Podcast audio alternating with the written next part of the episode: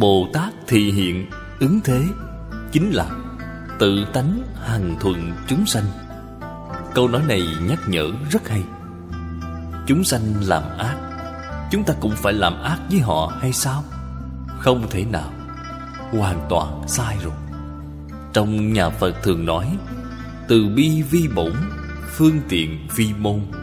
Nếu chúng sanh muốn làm việc xấu, Chúng sanh muốn giết người bạn cùng với họ giết người hay sao?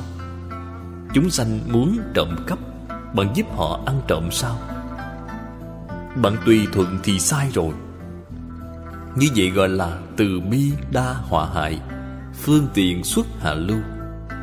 Bạn xem, Từ bi là gốc, Phương tiện là cửa. Vì sao lại nói hòa hại, Hạ lưu? Trong đây chính là bạn tùy thuận tự tánh chúng sanh. Đây là thiện, Đây chính là gốc, Đây chính là phương tiện. Nếu như bạn muốn tùy thuận phiền não của chúng sanh, Tùy thuận ác nghiệp của chúng sanh, Thì bạn chính là họa hại rồi, Chính là hạ lưu. Việc này không thể không phân biệt rõ ràng.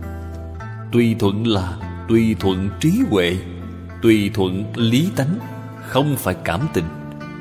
Tùy thuận cảm tình Tùy thuận nhân tình Thì đều là hỏng diệt Chúng ta học Phật thì phải hiểu rõ đạo lý này.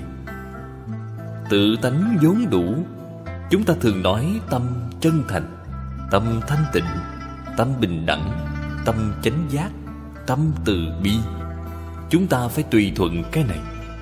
Mặt trái của chân thành là hư ngụy, mặt trái của thanh tịnh là ô nhiễm mặt trái của bình đẳng là ngạo mạn, đố kỵ.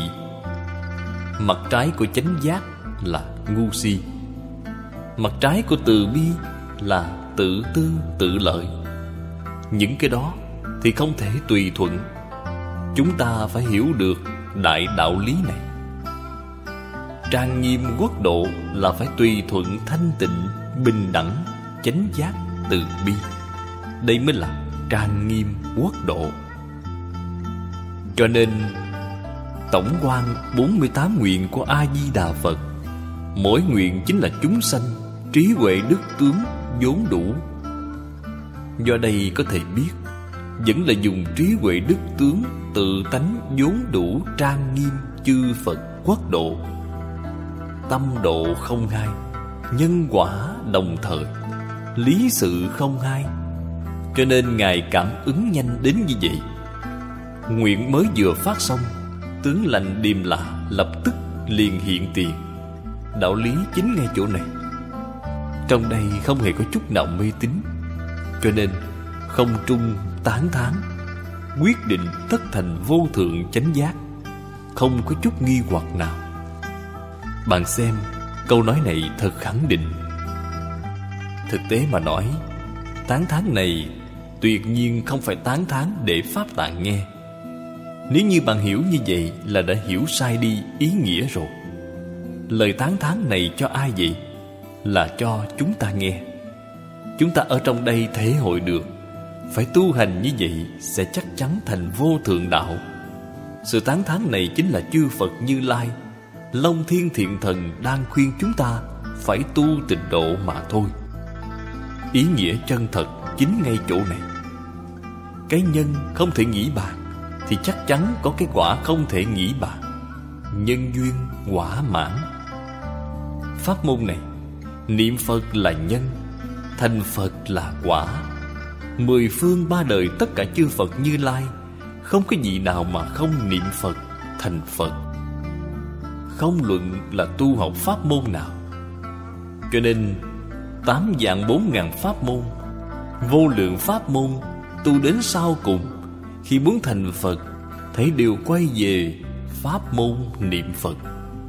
Việc này chúng ta xem thấy trên Kinh Hoa Nghiêm. Trên Kinh Văn của Kinh Hoa Nghiêm nói được rất rõ ràng. Thập địa Bồ Tát Đây là Kinh Hoa Nghiêm đã đến tầng cao. Thập trụ, thập hạnh, thập hồi hướng, thập địa.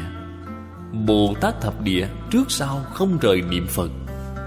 Thỉ là sơ địa Chung là đẳng giác mười một vị thứ. 11 vị thứ này, Các ngài tu pháp môn gì vậy? Pháp môn niệm Phật. Niệm Phật thì thành Phật, Niệm Bồ Tát thì thành Bồ Tát. Chỗ này không phải nói Tất cả Pháp từ tâm tưởng sanh hay sao? Niệm cái gì thì biến hiện cái đó. Trích lục từ Kinh Vô Lượng Thọ giảng giải lần 10 Tập 190